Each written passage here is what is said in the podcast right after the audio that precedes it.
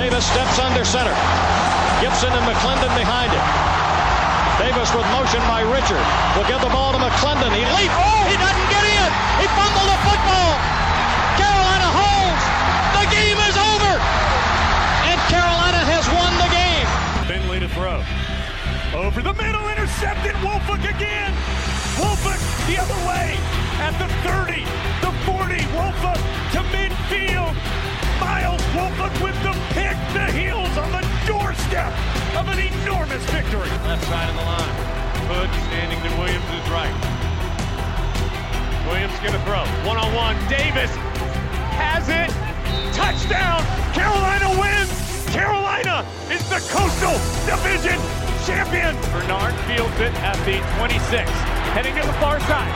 Gio at the thirty-five. Gio, he's at the fifty. No, he's not. Yes, he is. Gio is going to take it for a touchdown. Are you kidding me? Connor Barth for the possible win. Snap. Spot. Kick away. High enough. Long enough. It's good. Won the game on a forty-two-yard field goal by freshman Connor Barth.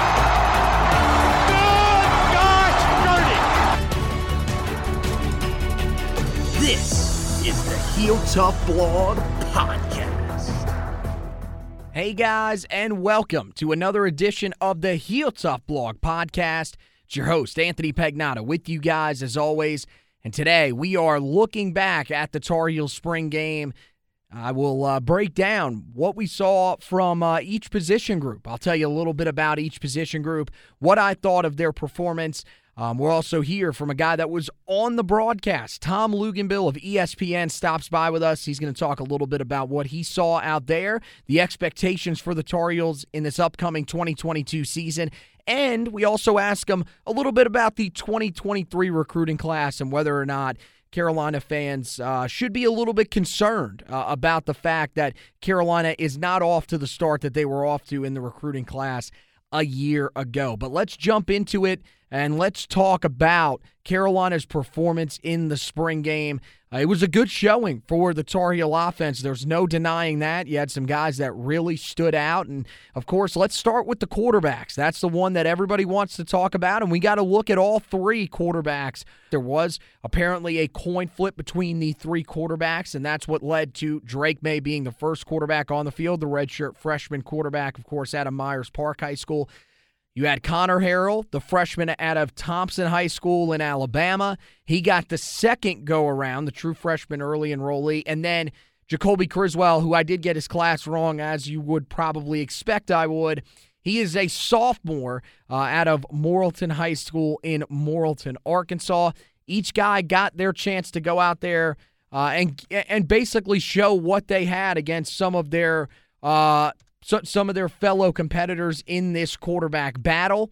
Um, I thought, you know, all three guys looked pretty good. Um, I think, you know, out of the group, I would say it was pretty clear, at least to me, that Jacoby Criswell was the best of the group. Um, but again, that's, you know, there have been multiple scrimmages throughout the year, so there's no saying that uh, there haven't been times where other guys have looked better. But Criswell, six of six, one hundred four yards, and a touchdown, a beautiful deep ball throw uh, to Josh Downs on his first drive in the game. He finished that off with a nice throw uh, off platform for the touchdown to Josh Downs. So a lot of good things to like about what he did out there. As for Drake May, pretty solid day for him as well. nine of twelve uh, through the air. He also uh, finished the day with one hundred thirteen yards passing and a touchdown of his own. He threw that one conveniently to Josh Downs. Um, and, yeah, really, I, I thought looked the part. Um, I, I thought he was extremely accurate uh, with a lot of his throws. Didn't put any really in an area that uh, could have been, you know, d- d- of danger for uh, the Carolina offense and for himself. Um, and, and I thought just looked the part of a guy that is in this quarterback competition for the long haul. And then Connor Harrell, you know, he, he uh, you know, had four of seven thirty yards passing. Wasn't quite as dynamic as the other two quarterbacks, but the thing that really stinks for Harrell is one of his biggest plays of the day, which was a long touchdown pass to Kobe Paysour, was taken off the board uh, because of a penalty. So Carolina, I, I think they've got a really good problem to have at this point in the offseason. You've got three quarterbacks right now that are pretty much in a heated battle. The good news is, is look, this isn't unfamiliar territory for Mac Brown in terms of his, you know, just coaching career. He's been here a few times, and it isn't, you know, really something that's foreign to Carolina. They were in this situation three years ago. Um, and, and look, Sam Howell, I think a lot of people were expecting he would go ahead and win the job at some point. He eventually did, but these were, you know, three pretty talented quarterbacks. This group, I think, is probably a little more tightly compact in terms of the skill set, in terms of especially what you know about these guys. They're not quite as well known as, as Sam Howell coming in, um, but it really looks like you're going to probably be down to, I would imagine, a two-horse race at some point. I would think Jacoby Criswell and Drake May will probably separate themselves, mainly because I think you look at Connor Harrell, um, definitely the more slight of the group, uh, definitely a thinner guy because he is an early enrollee, true freshman. But I think he's he's going to keep himself in the battle for a while. Um, but there's not that guy that I feel like is assumed at this point. I think, again, a lot of people thought Drake May was going to be that guy. But as it's progressed more and more here, I think people are starting to realize Jacoby Criswell is in this thing, Um, you know, not only just to compete, but to win this job. And he more than has the tools to get this done. He is an extremely talented player himself. There's a reason he was a four-star, and there's a reason that his comparison when he was coming out of high school in terms of a player comp was Sam Howell. He fits this offense very, very well. So this is going to be a battle that goes down to the end. But I thought on Saturday, Jacoby Criswell got the best of the group. You go to the backfield. There were a lot of guys that got carries here, and the guy that I was watching going in that I thought would have a really big day was George Pettaway. He was the quietest of the group. He had four carries for sixteen yards, two catches for one yard. And look, this isn't a bad day for him, but in terms of what everybody else that took carries in the backfield did, this definitely, I think, sort of hurt the confidence in, that I had going in that he will be a feature piece of this Tar Heel backfield rotation this year, because I think there's other guys that are proving they're going to battle for some of those carries. Mac Brown says they want to have three guys back there, and I think that's the number that they're trying to get to, but there are more than three guys battling for that spot behind British Brooks. British Brooks, you know, he looked good um, himself. I mean, four carries, Uh, for twenty-five yards. Um, but, you know, they took him out pretty quickly. They knew what they wanted to get out of him early on, just get him a couple carries, get him off the field, and allow some of the other guys to do battle. I thought D J Jones had a pretty solid day for himself. Seven carries, thirty-one yards. Kind of did what we expect from him. Um, you know, he's kind of he, he definitely has that quickness in between the tackles, but I think he's going to be one of those guys that Carolina is going to look to when they need a guy that can run with a little bit of an edge. Uh, um, Kamaru Edmonds, he had himself a nice day. Now, granted, those came in garbage time, his four carries for fifty yards, but he ripped off the thirty-four-yarder, and I think, you know, that that was something that is is positive to finish off with as he heads into uh, the break during over the summer, and we'll see what he can come back and do. Uh, it didn't feel like he was really a part of that major group in the backfield because it took him so long to be able to get those carries. Um, eventually, when they went to some of the backups, I mean, he was in there with, you know, Jefferson Boaz and and, and Russell Tabor when they got in there. But I, I still feel like this is a guy that is worth keeping an eye on just because of the fact that he was a four-star recruit coming out of high school. He's got the size on him, so it's definitely one to note. But the guy that I think had the best day for himself back there, and I think has been forgotten about in this conversation in the backfield, and that needs to be recognized a little bit moving forward back here, is Elijah Green. Um, you know, he he was a guy that came in, and one of the things about him that most people probably didn't know coming out of high school was this dude had never caught a pass out of the backfield, not at the high school level. Uh, the the offense that they ran at Blessed Trinity High School in Roswell, Georgia, um, was really just a run-first offense. It was a traditional old-school offense. They handed him the ball and let him go to work, and it worked. It carried them to state championships, but he was a guy that really didn't know how to pass protect and wasn't really all that familiar with catching the ball out of the backfield. So now he is a sophomore, um, and he's a guy that I think is uh, looking like he's starting to settle in a little bit. Um, he's got the speed. There's never been a question about that. He ripped off a thirty-six-yarder uh, in the game on Saturday, and he finished the day with nine carries, four sixty-one yards, and a touchdown. I thought he looked really, really good. But the most encouraging thing was he had two catches out of the backfield for fifteen yards. He did a bunch of different things for Carolina. This is a guy that, and and you know, I'm part of the group that did this. I think everybody kind of looked at the influx of talent that was coming in. We heard, you know, everything that we heard a year ago about Caleb Hood when he first came in, uh, and and that kind of pushed Elijah Green to the back burner. Now I think it's time to take him seriously in this race for reps. Carolina's looking for a guy that's got a little bit of speed here.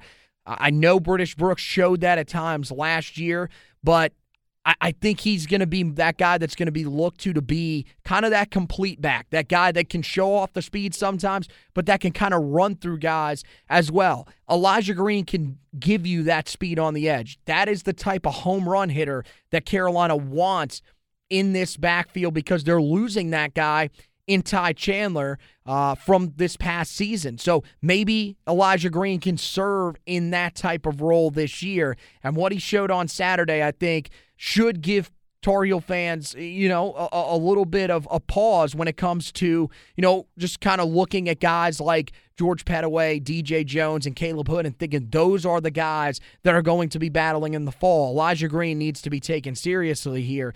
Unfortunately, Caleb Hood was not active for the game on Saturday. He was on the sidelines, saw him standing there with his teammates, um, but looks like an, an injury issue for him. And so far, Uh, he's had a rough go of it with injuries. Of course, he started out last year, um, got the opportunity in the game against Virginia, and looked pretty good, but then goes down with the injury in the game against Georgia Tech and didn't resurface until late in the year, and even there, still limited in the carries that he saw.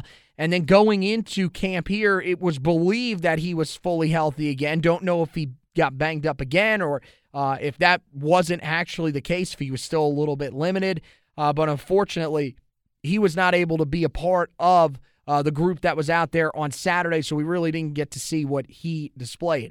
Now, one of the areas that uh, a lot of people have been uh, looking at and were probably focused on on Saturday after the comments from Mac Brown about how thin Carolina is uh, at this position group is wide receiver. And look, first of all, let's just throw this out there. Josh Downs, no matter where you put him, no matter who you put on him, this guy has the talent to get the job done. Uh, A C C teams, I think, need to be pretty afraid of what this dude's going to bring to the table this year. Uh, he was phenomenal in this game on Saturday. Uh, he had four catches for ninety-five yards and two touchdowns uh, and, and just did Josh Downs things. He created separation so easily. He, you know, had two long catches down the field. This guy looks the part every time he's out there on the field. There's no questions about him. I thought, uh, for the most part, Antoine Green looked pretty solid as well. He had three catches on the day for twenty-four yards, five targets. So I, I thought, you know, he, he did a pretty solid job out there. Um, you know, again, the thing for him is consistency. I don't think there's any question of if he can do it. Is it, it's really just if he can do it Um, at a consistent level moving forward. Outside of that, there were some interesting takeaways. First of all, the thing that I was most interested in coming out of the gate of this game, of course, offensive line and how they set up was was very interesting. But the wide receiver spot was the other area that my eyes immediately went to because Bryson Nesbitt got the start on the outside at the beginning of the game. So he was one of the outside receivers opposite of Antoine Green, and he was the first guy that got reps out there. So Carolina's going to use him in a multitude of different ways, and he is an extremely versatile weapon. Carolina hasn't had a tight end this athletic since they had Eric Ebron, and it looks like they're going to use him at wide receiver if need be. Now, look, Carolina's still got some guys that I think are coming back from injury. You know, Justin Olsen was a little bit limited to start camp, and he was a big factor for Carolina a year ago. You still got some guys that are probably more natural fits at the position in Kobe Paysour and J J Jones.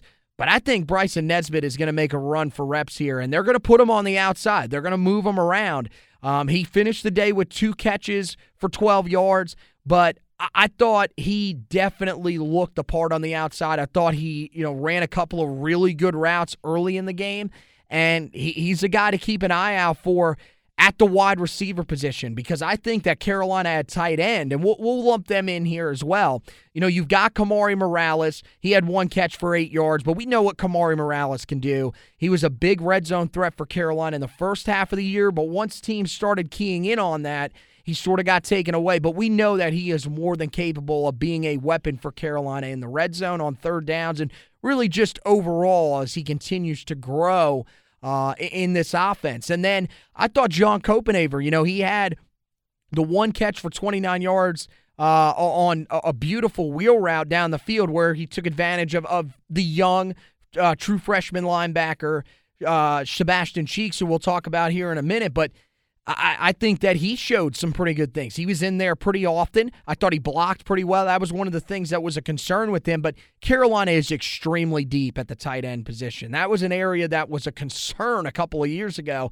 And now John Lilly has come in and just loaded that group. A lot of talent, a lot of guys that have really bought into what their roles are. And it's working out well. And you'll still see Bryson Nesbitt there at some times. But the fact that you have Morales and Copenhaver, I think, sort of gives you that flexibility. Now, in terms of the other two main guys that you talk about when you talk about this wide receiver battle, Kobe Paysour, I thought he looked the better of the two, and he had, you know, just one catch for twenty-two yards.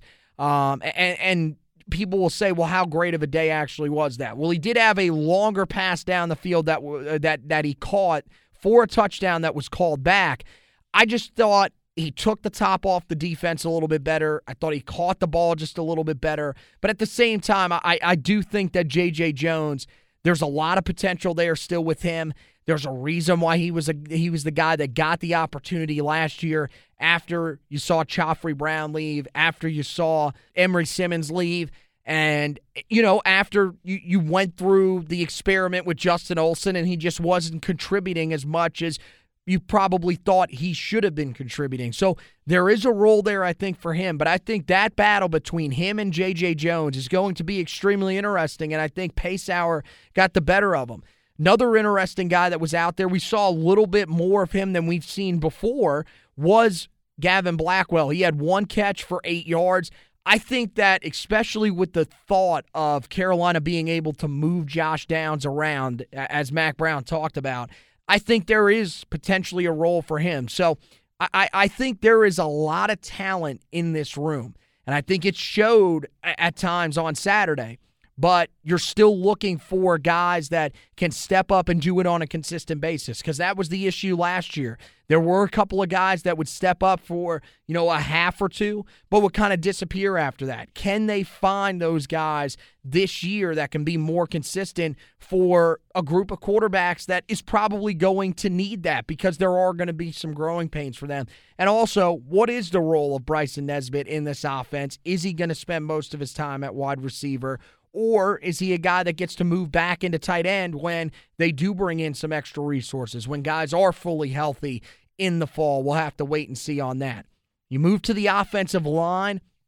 I thought the first unit looked great. Uh, I, and again, they went up against, for the majority of the time, that second string unit. But I thought this group looked tremendous. They allowed one tackle for loss. And I, I thought, you know, that was just a play where Ed Montillas was bested. Uh, other than that, I thought they looked fantastic. Um, and I thought that was a really encouraging sign.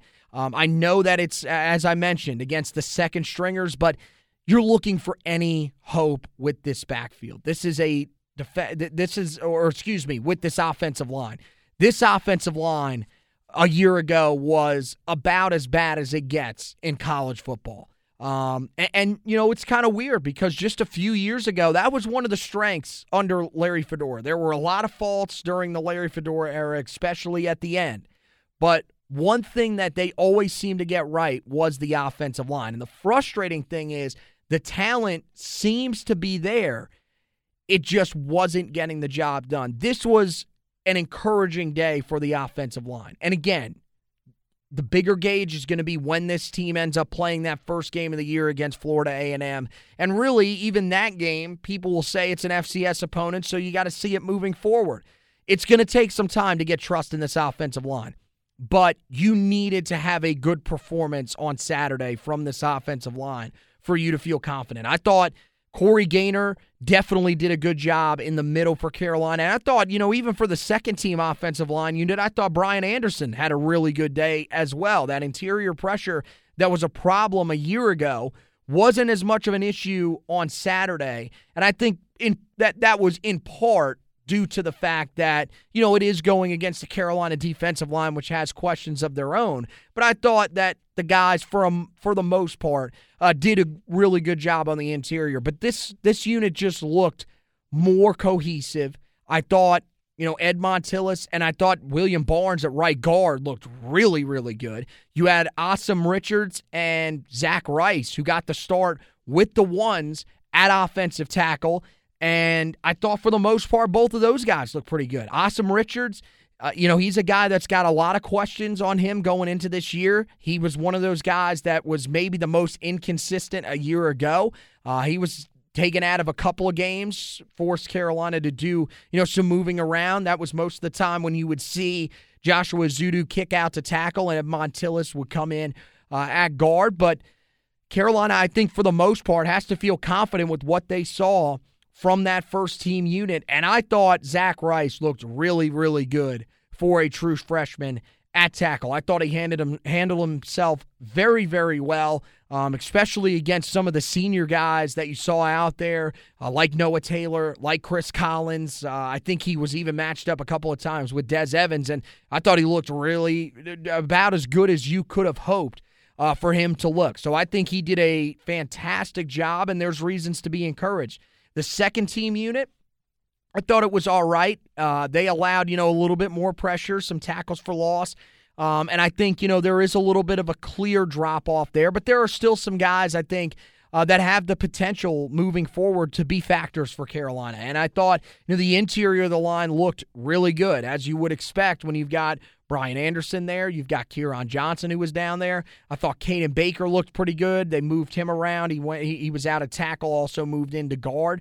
Um, and I thought, you know, you saw some pretty good things from Jonathan Adorno. But uh, the, the the one question mark was at left tackle with Wisdom Osaburo. He got worked over a couple of times, back-to-back plays by Dez Evans. So I think he's still one of those guys that you're a little bit concerned about. We saw Eli Sutton. He was a guy that was a four-star heading into last year but needed to add some weight. So I think there's still some question marks there behind those starters. But for the most part, I think Carolina can feel good, really good, about probably, if not, if not eight, I think at least seven guys you can feel really, really confident in on that offensive line. And that's a good position to be in. And I feel like there's a reason to actually have legitimate confidence. Last year, I feel like maybe the confidence was something that was there because everybody kind of looked the same. Everybody w- w- was, frankly, in camp probably below average, but the fact that Carolina's defensive line was, one, extremely young, and two, not very consistent, probably make the, made them look a little bit better than they actually were. This year, Carolina's defensive line, I think, is going to be much better, and we'll talk about them here in just a second. But I think this offensive line is just more stoutly built.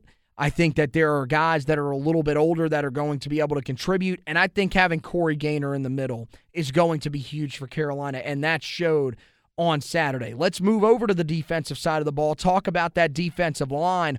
I thought for the most part the defensive line looked pretty solid.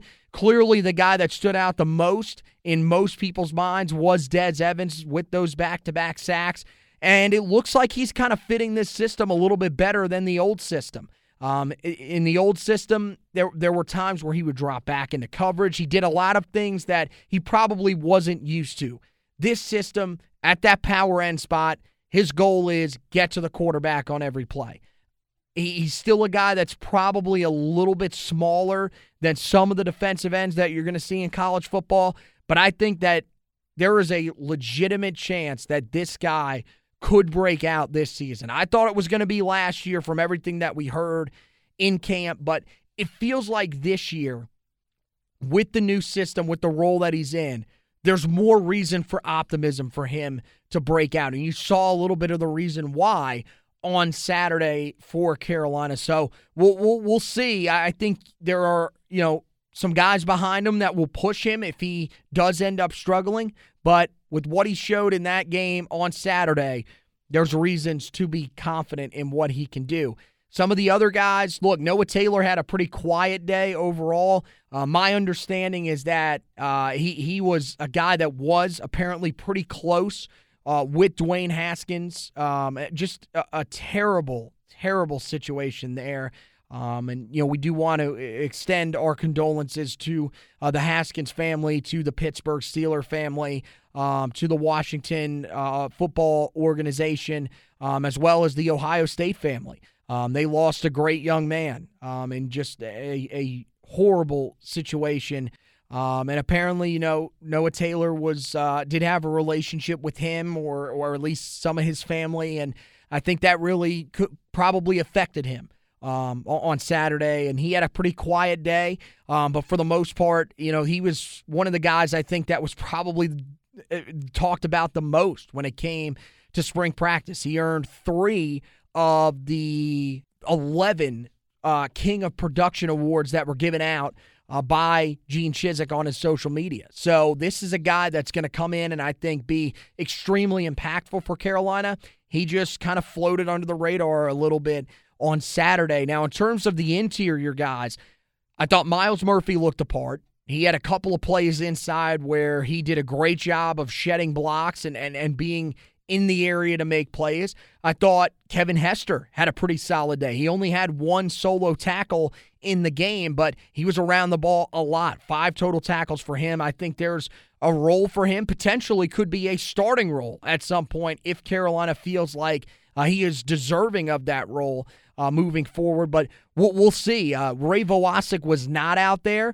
Um, that was, you know, sort of opened the door for some of the other guys to step up, and I think that's why you saw a big day from Kevin Hester. And, you know, I thought there were some other guys that, you know, down there looked pretty solid, looked the part uh, for sure. But, you know, overall, I thought there were some times where they got pushed around a little bit. So it's a work in progress on that defensive line. I, I did think, you know, Javari Ritzy was kind of moving around all over the place, so I thought he had some moments where he looked pretty good as well. I expect a big role for him this year in that Tar Heel defense. You move back to the linebacking core. This was the unit on this defense where we thought they were probably going to look the best out of any of the groups, and that was exactly what they did. I thought, you know, for the most part, the starters were kind of quiet. I think they kind of just did their thing. You know, Power Echols uh, and Cedric Gray, both guys, you know, had, had solid days for themselves. Uh, you know, Power Echols, four total tackles on the day. Uh, Cedric Gray had just one total tackle, but um, I, I think this was really a stage where they wanted to get a look at the backup linebackers that they had at this position um, because the depth here is really strong, and they kind of wanted to show off just how strong that depth was. The guy I think that everybody was looking at coming in was Ra-Ra Dilworth, and, you know, he, he was around the ball a few times. I mean, he finished with three total tackles in the game. Unfortunately, gets banged up late in the game, hoping that he's going to be all right. But the guy to me that stuck out the most, maybe of the entire defense on Saturday, was Sebastian Cheeks. He was fantastic. Five total tackles in the game. Four of them were solo tackles. He had a tackle for loss. He had one sack, and he had two quarterback hits. So he did a lot of different things for Carolina. They have been looking for that guy that can get pressure on the quarterback, but that can also sort of form to the mold of a, a, a traditional interior linebacker when it comes to helping in the running game. Sebastian Cheeks is a guy that hasn't been talked about as much as the other three linebackers. There's there there's no denying that. But this true freshman means business, and I think he's going to have a chance to play a rotational role for Carolina this year. One of the things that we saw, especially early on when Mac Brown returned to Carolina, was the fact that they ran two linebackers pretty much exclusively for the entirety of that nineteen and twenty season. It was two guys, and they were riding with those guys the whole year. Last year, you saw at times some other guys get sprinkled in there. That's how Cedric Gray eventually earned his starting role when Eugene Asante was struggling. This year, I think you'll start to see a little bit more rotation there. Not because I don't think that the guys that are projected as the starters there are not capable of handling uh, the roles. I think, you know, Power Echols more than holds his own there. I love the physicality that he brings, and I think he's going to be a fantastic fit for Carolina at the linebacker spot. And then you combine him with Cedric Gray, who had a tremendous year last year, and I think is only going to continue to build off of that. I think it's the fact that you have the talent behind them in Cheeks and Dilworth, where if those guys get tired, you can rotate those other guys in, and there's not going to be really any drop-off at all. And I think you saw that on Saturday. There's a reason to be very encouraged by what you see from the linebacking core. The thing is, is last year those guys performed pretty well. You know, there were some areas. I think Cedric Gray still got to work on being a little bit more of a sure-handed tackler. But I thought when we talked to Michael Felder, you know, towards the end of the season, one of the big, one of the things that I thought he he said that made a ton of sense to me was the fact that these linebackers had a lot on their plate a year ago because the defensive line struggled, and so did the secondary. I think Carolina, you've got to get that defensive line to produce at a higher level and more consistently. The guys are there. You've got the bodies down there. They look the part. They have the, you know, to me, it looks like they have the tools to do it. Now it's just about doing it. When it comes to the back end of that defense in that secondary, this was the unit I thought that struggled the most on Saturday. And I think it's the unit that I'm probably the most concerned about right now with this year's team. Don't get me wrong. I'm still a little concerned about that offensive line just based off of what we saw last year, and I don't think you can snap your fingers and all of a sudden it's going to be fixed. But this secondary on Saturday was it was below par for me. Um, I thought, you know, if if you if you look at just overall the performance, there were way too many big plays. I thought, you know, you had you had four plays that were, you know, for for, for thirty yards or more down the field. Um, now, one of them was called back, but still, that, that was a play that was ongoing, and the only reason that it was called back was because of a penalty behind the play. So Carolina's got to be better at limiting those catastrophic plays, is what Gene Chizik said in his introductory press conference. And I don't think they did that on Saturday. That's the thing that concerns me the most. Now, look, the thing is, this is a team that is nowhere near full strength on the back end of that defense. Um, they're still missing DeAndre Hollins at corner. Um, Dede Hollins, he is still out due to the injury that he suffered last year. And right now, don't know what the timetable looks like for him moving forward.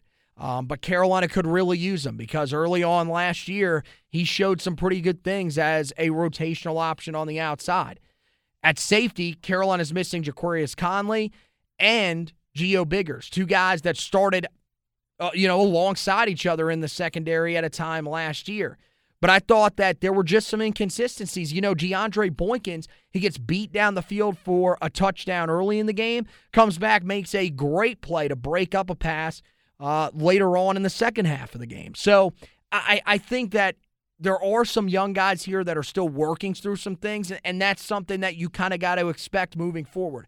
But this team has got to limit the big pass plays down the field. They allowed two hundred fifty yards passing overall on the day, um, which, you know, to me is is, is something that kind of makes you open your eyes a little bit. Granted, this isn't exactly, you know, Of, of regular game. So there were some things that were a little bit different. Um, you know, as you'll hear from Tom Luginbill coming up here, uh, th- this is, you know, the, the defensive schemes that they use typically are zone heavy. Um, so Carolina, you know, who knows that they, they were, you know, in the first time under Gene Chizik, a pretty zone heavy team. Um, but, you know, we'll have to wait and see what this ultimately means. But I, I was overall, I was a little concerned with what we saw because of how many yards were allowed through the air and because of the fact that you never really saw Carolina challenge some of these passes in the middle of the field or down the field. It seemed like a really easy day for the quarterbacks and wide receivers to go out there and just pitch it around. So we'll, we'll, we'll see moving forward how concerned we should be. I think Mac Brown, you know, coming off of last year where I think he hid some of the concerns from the media as, you know, he, he should, you know, trying to protect some of those as a head coach. I think this year, you know, he may come out and be a little more blunt with some of the concerns that he has. Um, and, and, and we'll see moving forward. Um, in terms of some of the guys that got banged up, one that we didn't mention there in the secondary, they did lose Dontavius Nash early in the day. He had one tackle, and then he did leave the game with an injury. Um, I do not believe he returned at any point, so that hurts because he had been having a tremendous spring so far. So hopefully that was just them holding him out uh, just to be safe, but we'll have to wait and see uh, if there is anything that actually comes out of that. As I told you, Ra-Ra Dilworth was banged up as well, um, but the hope is that he was able to kind of shake that off. I don't think he re-entered the game either, but that one uh, makes a little more sense because it was much later in the day. Um, I think actually towards the end of the scrimmage or even before, just right before they put on Uh, some of the younger and, and, and walk-on guys uh, to sort of take over at the end of the game. So uh, overall, you know, I thought it was a pretty solid day for Carolina. They they did what they had to do. I think you got a good look at the quarterbacks out there. You got to look at some of the skill position guys that Carolina uh, is looking at and, and letting battle out for, for roles on this team this year. And I thought, you know, the offensive line showed some encouraging things defensively. I think it's still clearly a work in progress, and that's what you would expect with a new coaching staff coming in, uh, led by the defensive coordinator, Gene Chizik, and his co-defensive coordinator and defensive backs coach, Charlton Warren. And it's also what you would expect from a unit that's as banged up as that unit is. There are some guys on that defensive line that are still banged up, that are working their way back from injury as well. So I, I think, as you do always do with spring games, You can't put every, you, you can't base your opinion on what this team is going to be off of just what you saw in this game. But I thought this was a good first look at a lot of these guys this season. And, uh, you know, Carolina now goes into the offseason and will get ready to prepare uh, for that fall camp that will be coming up in August. Um, you know, this is still a key time of the year, though, because Carolina is, you know, not only are the is the coaching staff going to be hitting the recruiting trail, so it's important in that nature, but it's also extremely important for these guys as they go into player-led practices. We've heard from Mac Brown multiple times, especially with two of the biggest quarterback battles that he's had during his coaching tenure, that, you know, The the summer matters. He said it with Jevin Steen and Colt McCoy, who were extremely close in their quarterback battle, entering the spring, or excuse me, exiting the spring and heading into the summer. And we saw it with Sam Howell, Cade Fortin, and Jace Ruder. And he said that one of the factors that he put into making the decision was the fact that the players said when they came back from uh fr- from the summer that Sam, for on the Carolina side of things, and back in the day, Colt was the guys that, that stood out the most uh, in, in the summer. So I think this is going to be a crucial time, especially for those quarterbacks, when it comes to trying to create some sort of separation before they jump into fall camp uh, in the month of August. So uh, we're going to take a quick break. We'll come back, uh, let you hear from uh, Tom Luginbill, our interview with him. He was on the call the other day. Him and Wes Durham, along with uh, Taylor Davis, were out there uh, at the Carolina spring game. So hear what he has to say about the performance from Carolina in this spring game, his expectations for the twenty twenty-two team, and also Hear what he has to say about the twenty twenty-three recruiting class for Carolina. And also, after we're done with that, stick around because we are going to preview the commitment of one of Carolina's more important early targets in the twenty twenty-two class. He makes his decision tomorrow. We'll give you that preview and the Tom Luginbill interview coming up right after this. The N B A playoffs mean next-level basketball. Get ready for all the action by betting the play-in tournament with DraftKings Sportsbook, an official sports betting partner of the N B A. New customers can bet five dollars on any team to win and get one hundred fifty dollars in free bets instantly. You clinch a win no matter what. All DraftKings Sportsbook customers can also bet on N B A hoops with same-game parlays. Combine multiple bets from the same game for a bigger payout. The more legs you add, the more money you win. Plus, for each day of the play-in, get a risk-free bet up to ten dollars if your same-game parlay doesn't hit. Download the DraftKings Sportsbook app now. Use promo code T P P N. Bet five dollars on any N B A team to win their game in the play-in tournament and get one hundred fifty dollars in free bets instantly. That's promo code T P P N at DraftKings Sportsbook, an official sports betting partner of the N B A. Minimum age and eligibility restrictions apply. See show notes for details. All right, we now welcome in Tom Luginbill. He is a guy that you guys uh, should be rather familiar with. He did call the spring game from Chapel Hill on Saturday. Him, Wes Durham were there. He is a college football analyst, also a guy that does a lot of recruiting stuff for E S P N, and he is joining us here uh, on the Heel Tough Blog Podcast. First of all, Tom, how's it going, man? How did you enjoy your trip up to Chapel Hill and, and calling this year's spring game uh, with your friend Wes Durham? Yeah, it, it, things are going well. I appreciate you asking. It was a little bit of a brisk day, but I'll tell you, the folks up in Chapel Hill, and particularly that coaching staff, and those kids were just glad to have a spring game. You know, talking with Mac Brown, you know, each of the last three years you had COVID, so you had no spring game. Then you had horrible weather plus COVID on the other two, and they really weren't able to accomplish a whole lot. So um, it was a nice overcast day, but it felt more like a late fall afternoon than early spring. Well, you know, the other thing I got to ask you about that experience from your guys' perspective is, you know, you guys got to call it down on the field. How different was that for you guys, being able to be down on the field and seeing everything that was going on as opposed to being up in a booth and, and calling it like a regular game?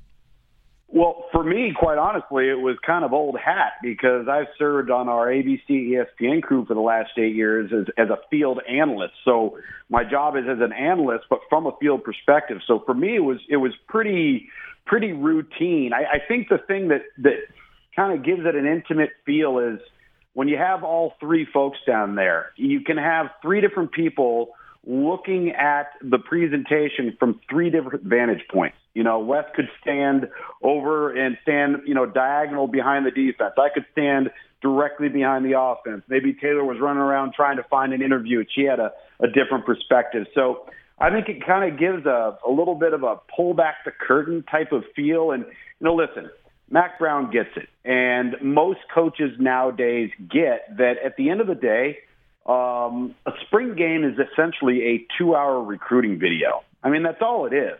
And so the, the more you open up the door, the more you mic players or allow us to interview players, the more you allow us to have a talk with the head coach while a play is going on, all that does is help in recruiting. It helps invite people into how the programs run and the discussions that are had between plays here and there. So I love doing games like that. I did the Missouri game Uh, three weeks ago in the same fashion. I've got the L S U spring game coming up in about ten days, and I don't know how we're going to do it, but I'm certainly going to suggest doing it all from the field again because that's a lot of fun.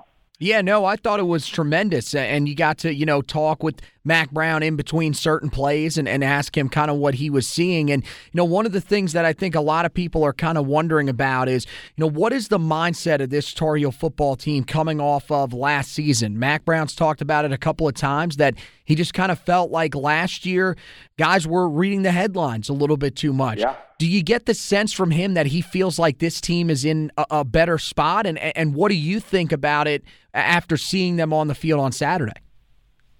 you know, you never want to lose games, but I think there's probably a part of Mac Brown and that coaching staff that is glad that what happened to them happened a year ago or last fall, so that those kids could get a real sense of what happens when you lack focus or you lack work ethic or you lack the proper frame, a mindset and the framework of the approach that you have to have to take that next step. Because it's not going to be magazines, it's not going to be radio shows or podcasts or T V shows and us broadcasters predicting that a team's going to be a top ten team. You're going to actually have to go out and do that. And in doing so, the only way to accomplish that is to block out all of that external clutter. And I just don't think that that team understood that. So from that perspective, I think Mac Brown was kind of pleased to get that learning lesson over with so that he can move forward and have some tangible items to point to and say, hey, listen, we didn't prepare right in this. And he told us he knew after spring ball last year that something wasn't quite right. Then he started getting really nervous in July. He just felt like this team wasn't in the right focus that they should have been in, and he was right. And that happens to a lot of teams as you're trying to develop a championship mentality, and maybe there's an expectation level that the program hasn't experienced either ever or, in this case, several, several years. And so I think what they did is they got back to hard work, they got back to focus, and to be honest with you, they got back to a physical style of play. Mac Brown said it was one of the most physical fifteen days of spring practice he's ever had as a coach, and that takes him back to Texas as well, and he just felt like the team needed that. Well, one of the areas where Carolina had to make some adjustments for sure was on the defensive side of the ball, and you talked about the physicality. That was one of the things that Gene Chizik sort of preached when he came back in and did his intro press conference. What did you think of the Tar Heel defense in, you know, what was basically the first real showing to the public of Gene Chizik's uh, second installment of a Tar Heel defense? Well, it's so difficult to tell because in many regards, this was a defense that didn't have the bulk of their starters back in the secondary. They didn't have the right or the ideal eleven on the field at the same time for an extended period of time. So it was a little bit of a hodgepodge of, of what that defense could look like. What I can tell you, and what I, I thought Gene Chizik put this really well when we were discussing with him, you know, how he looked at this defense coming off of last year, and he said, you know, this statistically, was it a bad defense? Yes, but it wasn't a bad defense every single week. And he said that became the focal point for me in the sense that it's not so much were they playing poorly, but they were playing with a lack of consistency, whether it's one series to the next, whether it ends up being one half to the next or one game to the next. You can't show up one week and then disappear the next. And I think that the focus for these fifteen days of spring football that just concluded was to have a consistent rate of performance. And in doing so, demanding a certain standard, being physical, all right? Uh, one of the things he mentioned that he didn't think they did a good job of a year ago was getting off of blocks and running to the football. So now you're talking about straining to the football, the term coaches use. We want to strain to the football.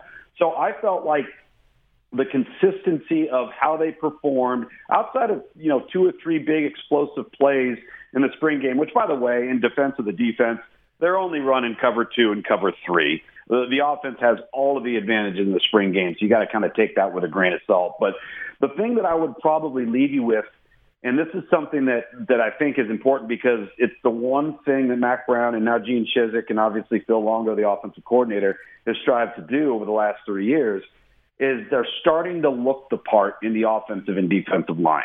They have the body types that you want to have. Now, they've got to develop them. And as Mac Brown said it, you know, they look pretty, but can they play the way they look? And that's what they're trying to achieve.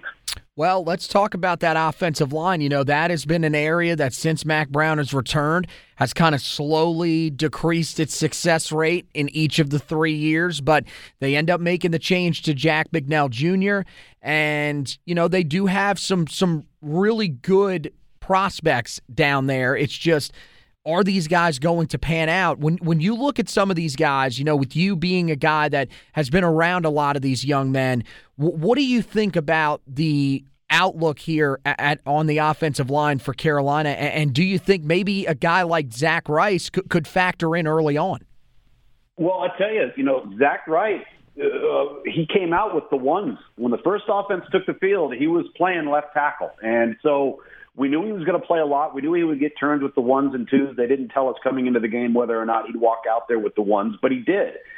What I took from, you know, studying up on them and then talking with the coaches and then, then seeing the game being played is that they have a lot of options in the sense that they've got tackles that can play guard. All right. They've got some guards that could potentially play tackle. They feel really good about Corey Gaynor.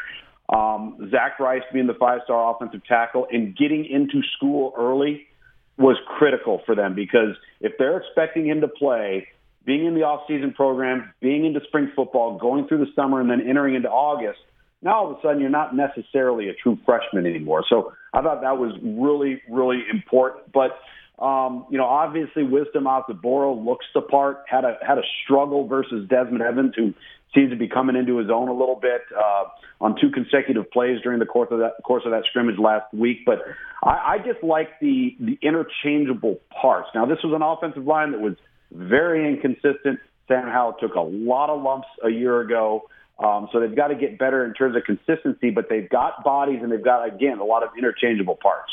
Well, let's talk about the guys that have to replace Sam Howell. We saw three quarterbacks out there. Um, I think some people might have been a little surprised by seeing Connor Harrell over Jacoby Criswell, but as you know, you guys explained on the broadcast and as you know, Tar Heel fans who were watching even a few years ago when Sam Howell was going through his quarterback battle, they did it based off of a coin flip. But you yeah. saw all three quarterbacks. What did you think about the quarterback position, and do you think that anybody right now maybe has an advantage in that race?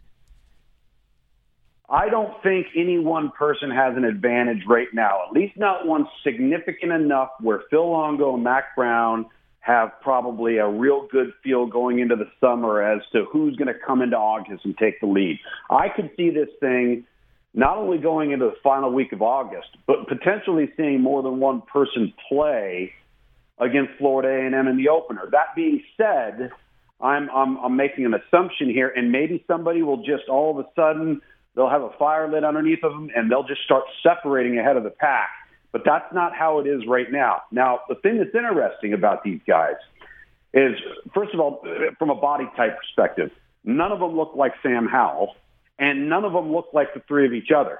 You know, you've got Drake May, he's a big, tall, deceptively good athlete, but he looks like a pocket passer. Mm-hmm. Then you've got Jacoby, who's a big, thick, he almost looks like a tailback.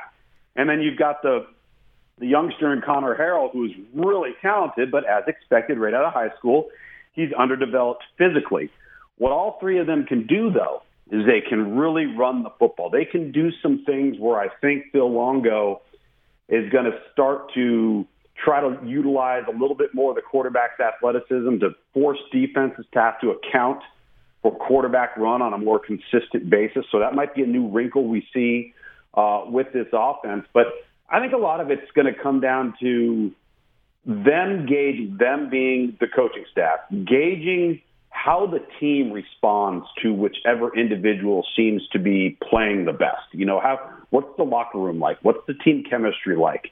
Um, and I think it's going to be a difficult decision. What, what I said on air uh, uh, live on Saturday, but I had said privately to coach off air during the course of the scrimmage was every time one of the quarterbacks made a couple of plays or drove the offense down, and they scored, the next quarterback came in and answered.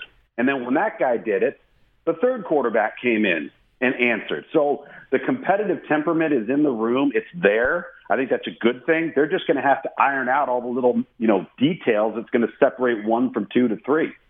So when you look at this team, and and again, this is just, I, I think, a whole, you know, overall picture, not just based on what you saw the other day, but when you look at the this twenty twenty-two Tar Heel team, you know, what are the reasonable expectations? Because I think Tar Heel fans are trying to find that that area where they should be kind of looking and, and, and hoping for.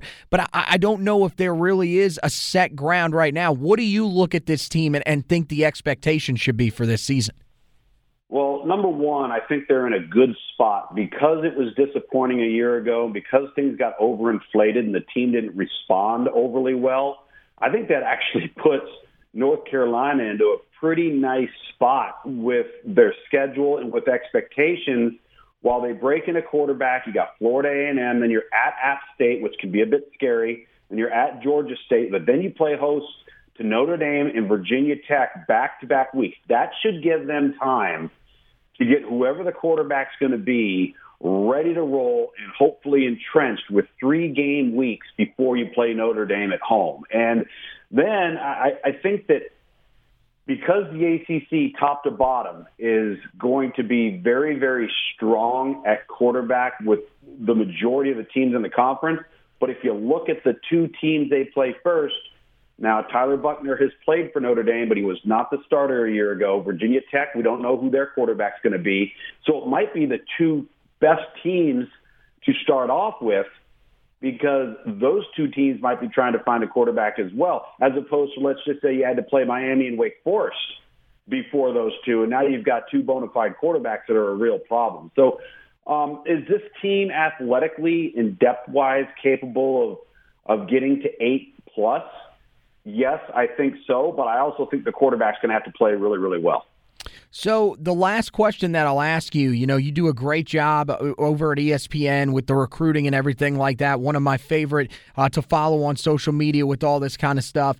You know, when you look at the twenty-three class, I think, you know, Carolina fans are kind of wondering, are they off to a little bit of a slow start? Because they've got the one commitment from Tad Hudson in state. But outside of that, Carolina hasn't really been able to do as much damage as I feel like people were hoping they would be able to do early on. Do you think that there's a reason for concern in this twenty-three class coming off of the twenty twenty-one season, or do you think that maybe some of those concerns are, are, are maybe uh, a little over-exaggerated? Yeah, I, I think they're slightly over-exaggerated. I, I really do, and, and I always look at mar- recruiting as being a marathon, not a sprint. And when, when you look at the twenty twenty-three class, and let's just look at the border states. Let's say we're going to go Virginia, North Carolina, and South Carolina. Right now, out of the top twenty players that we have graded between those three states, only five of them are verbally committed. So I think what we're really talking about here is that the kids themselves haven't gotten out and seen enough. The kids themselves haven't made any decisions. And a lot of that is because finally, for the first time in a long time, the coaches are going to be able to get out on the road in the spring. So this May is going to be a big evaluation period. Then the kids are going to get to go to camp in June and July. And if you asked me that same question in late July and August, there would probably be a pretty distinct difference to my answer when it comes to verbally committed kids versus non-verbally committed kids. Well, there you go. So, yeah, I think that uh, it's still early on for sure. I think Carolina's uh, definitely still in pretty good standing, but uh, there is going to be, you know, there are going to be some battles that Carolina is going to be in. Hey, Tom, thanks for stopping by with us, man. We really appreciate you dropping in. Uh, glad that you enjoyed your trip uh, up to Chapel Hill, and uh, glad that you could pro- provide a little bit of insight for us here on uh, what was a, a fairly exciting spring game for us to watch. You bet. Absolutely. I appreciate you having me. All right. You take care. You too. So we want to thank Tom Luginbill for stopping by with us. Guys, what a, uh, you know, just a tremendous interview. Uh, love talking with him. You know, we do it here at the station that I work at with quite often. Um, and he he knows his college football. He's got the recruiting insight as well. Uh, so really appreciate him stopping by with us and, and giving us a little bit of insight of what he saw out there on the field on Saturday. Well, as I mentioned, let's get into the guy that Carolina is going to be watching very closely tomorrow night, and that is two thousand twenty-three four-star safety Michael Doughtry. Carolina is in the running for him. They actually hosted him uh, for an official visit over the weekend, and judging off of his social media, he seemed to enjoy that visit a whole lot. So uh, I'm not going to say Carolina's in the driver's seat because there was a visit the weekend beforehand uh, that I think made a pretty good impression on him as well in L S U, but it feels like those are the two teams right now that are probably in the best spot for him as he heads into his commitment. Now, there are predictions already online for him, uh, and they are going the way, at least early on, of L S U. Now, it's only one prediction. It is Shea Dixon, who is an L S U insider, but he did cast that uh, actually over the weekend. He did it early on Saturday morning, so that's that that timing is rather interesting because coming off of that visit, maybe Dow- uh, Dougherty is feeling a little bit different, but it feels like Carolina is in a pretty good spot for him. And what would Carolina get if they land this young man? Well, this is an extremely talented safety. I, talk, I, I talked to you a little bit about him when we were doing our most wanted in the uh, twenty twenty-three class, when me and Zach Hubbard were doing that just a couple of uh, months ago. And he's a, a guy that can do a lot of different things for you at safety. First of all, I love his speed. I definitely think that that's one of the elements that's going to factor in here because he can cover so much space Uh, in, in, in such a short amount of time. But I also think that, you know, when, when you look at him just from an overall standpoint, I don't look, I don't think he's on the same level as Caleb Downs. But I think that there are a lot of the same elements uh, to him in, in, in terms of what he brings. First of all, that speed. He's got the short area quickness um, that allows him to, to, to close Uh, very quickly and make plays on the football, both in the run game and in the passing game. He's a tremendous run defender. He's a guy that comes into the box rather often um, and is not afraid of, of being physical. He can shed tackles, which is what Carolina wants. Um, and, and so I think he's a guy that kind of fits the mold of what Carolina wants in their safeties because they they are a team, and most teams are like this, but especially at Carolina, they look for those guys like Miles Dorn, like my, you know, Miles Woolfolk when he was there, like, you know, to a certain extent what Cameron Kelly has brought, maybe not on the back end in terms of his, you know, coverage, but especially with his ability to come up and help in run defense. They look for those guys that can come up and defend the run. And that was the same thing with Gene Chizik. Remember, one of his best players in the secondary when he was here the first time around was Donnie Miles, and that's exactly what Donnie Miles brought to the table. You saw a lot of that as well with Dominique Green. So this is the type of guy that fits that mold, and I think he takes it even to another level. Uh, and I, I think that he is an extremely strong tackler. I think the thing about him is on film, you're, you don't see him play the football as much. You see him in coverage, and he handles, handles himself well. But he's not that guy that's going to create turnovers.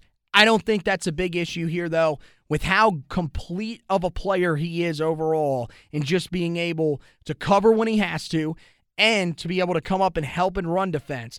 I think he is a tremendous fit for this Carolina defense. They are in need of guys on that back end, one, depth-wise, and two, talent-wise. And I think this guy brings everything that you need. He plays at an extremely high level in the state of Georgia. He plays at Grayson High School, which is a team that has taken on multiple teams from outside the state. They play a, na- a, a relatively national schedule as much as you can for a high school football team.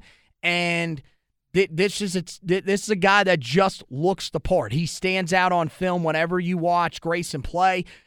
I think Carolina would be ecstatic to have him. And as we talked about, I think it was the last edition of the podcast when I mentioned that he had um, his official visit set.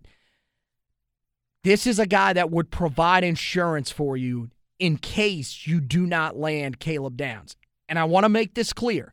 This doesn't mean that if you get Caleb Downs, then you can either push Michael Dougherty out of your class, or that this means that he is a guy that's not going to factor in for you at the safety position.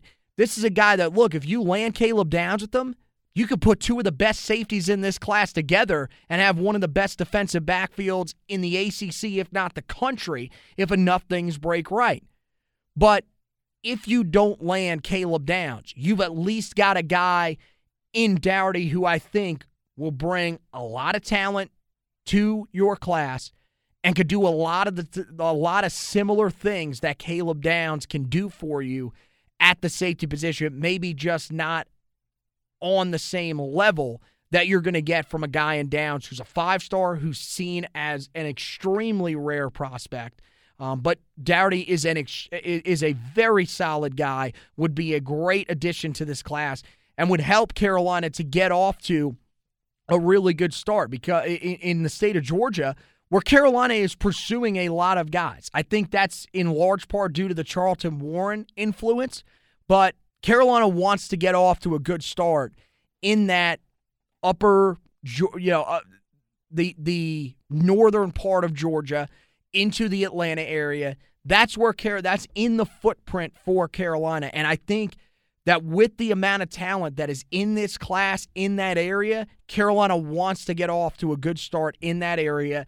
It would help to ease some of the tensions that some people may have about this twenty twenty-three class, as I me- as I asked Tom Luginbill earlier, and I think it, it would add, you know, a guy that you need on the back end of this defense moving forward. So we'll have you covered with all of that on the website, heel tough blog dot com. Make sure you head over there and check it out. I'll have a preview article up tonight about the commitment, so make sure that you guys are looking out for that. I will also uh, have you guys covered whenever he does commit. And if he does commit to L S U um, or some other school possibly, but I think it's probably coming down to Carolina and L S U, We'll we'll let you know uh, where Carolina kind of goes from there. Um, if Carolina lands him, though, we'll, of course, have the in-depth breakdown of uh, what he brings to the table and what it means for this Carolina defense moving forward, uh, along with some other great stuff on the website. We've got, you know, spring standouts. That article will be coming out. I did want to get that out here before. Uh, we did end up talking uh, about Michael Dougherty, but unfortunately, I am not going to be able to get that up before Uh, we do go through all of this, so that'll be up later in the week. We'll tell you about some of the guys that stood out the most in spring camp, uh, and then we'll also tell you, you, you can go back and uh, and look at, I should say, the recap uh, of the spring game, and you can also check out the stock report from the spring game. So it kind of gives you our takeaways from the spring game. It tells you, uh, you know, the stock report tells you a little bit about some of the guys that, you know, had good performances, helped their stock, just specifically in the spring game, some of the guys whose stock may be trending down a little bit after the spring game, all that stuff over there on the website. And uh, on the basketball side of things, things are, are, are pretty wrapped up. Now, Josh is going to have you covered. There are some big-time decisions coming up uh, for some of the guys that were a part of that national championship run. Caleb Love, Armando Bacot, Leaky Black, R J Davis, all those guys still yet to make their decision. So when those decisions come down, he will have you covered. And on the recruiting side of things for basketball, we are inching closer. We don't have a specific day, but we are inching closer to the decision from Gregory Jackson. So make sure that you guys are keeping an eye on the website. Whenever that eventually comes down, Josh is going to have you covered with everything that you need to know about Gregory Jackson's commitment, how it affects Carolina, whichever way it goes, and it's all in one spot, heel tough blog dot com. You can check out those articles as well as all the editions of the podcast, the uh, the the edition, the the waveform editions of the podcast as well, all in one central location. It is on the Facebook page at Heel Tough Blog on Facebook. Make sure you also check out our other social media page, Twitter at Heel Tough Blog on Twitter. You can check out the personal pages for us as well at H T B Anthony for me, at H T B Josh for Josh, and at Hack Zubbard two. For Zach Hubbard, he will be back to break down uh, what happens with the Michael Dougherty commitment, whether he commits here or not. We're going to bring him on. We're going to talk about what it means for Carolina moving forward and everything like that. So keep an eye out for that coming up. In terms of the podcast side of things, if you are a listener, make sure that you are subscribed wherever you listen, whether it's Apple Podcasts, Google Podcasts, Spotify, iHeartRadio, any of those great spots. Make sure that you are subscribed so that you don't miss any editions of the Heel Tough Blog Podcast. So that wraps it up for this edition of the podcast. Want to thank Tom Luginbill for stopping by with me. Want to thank you guys for listening. And as always, go Tar Heels.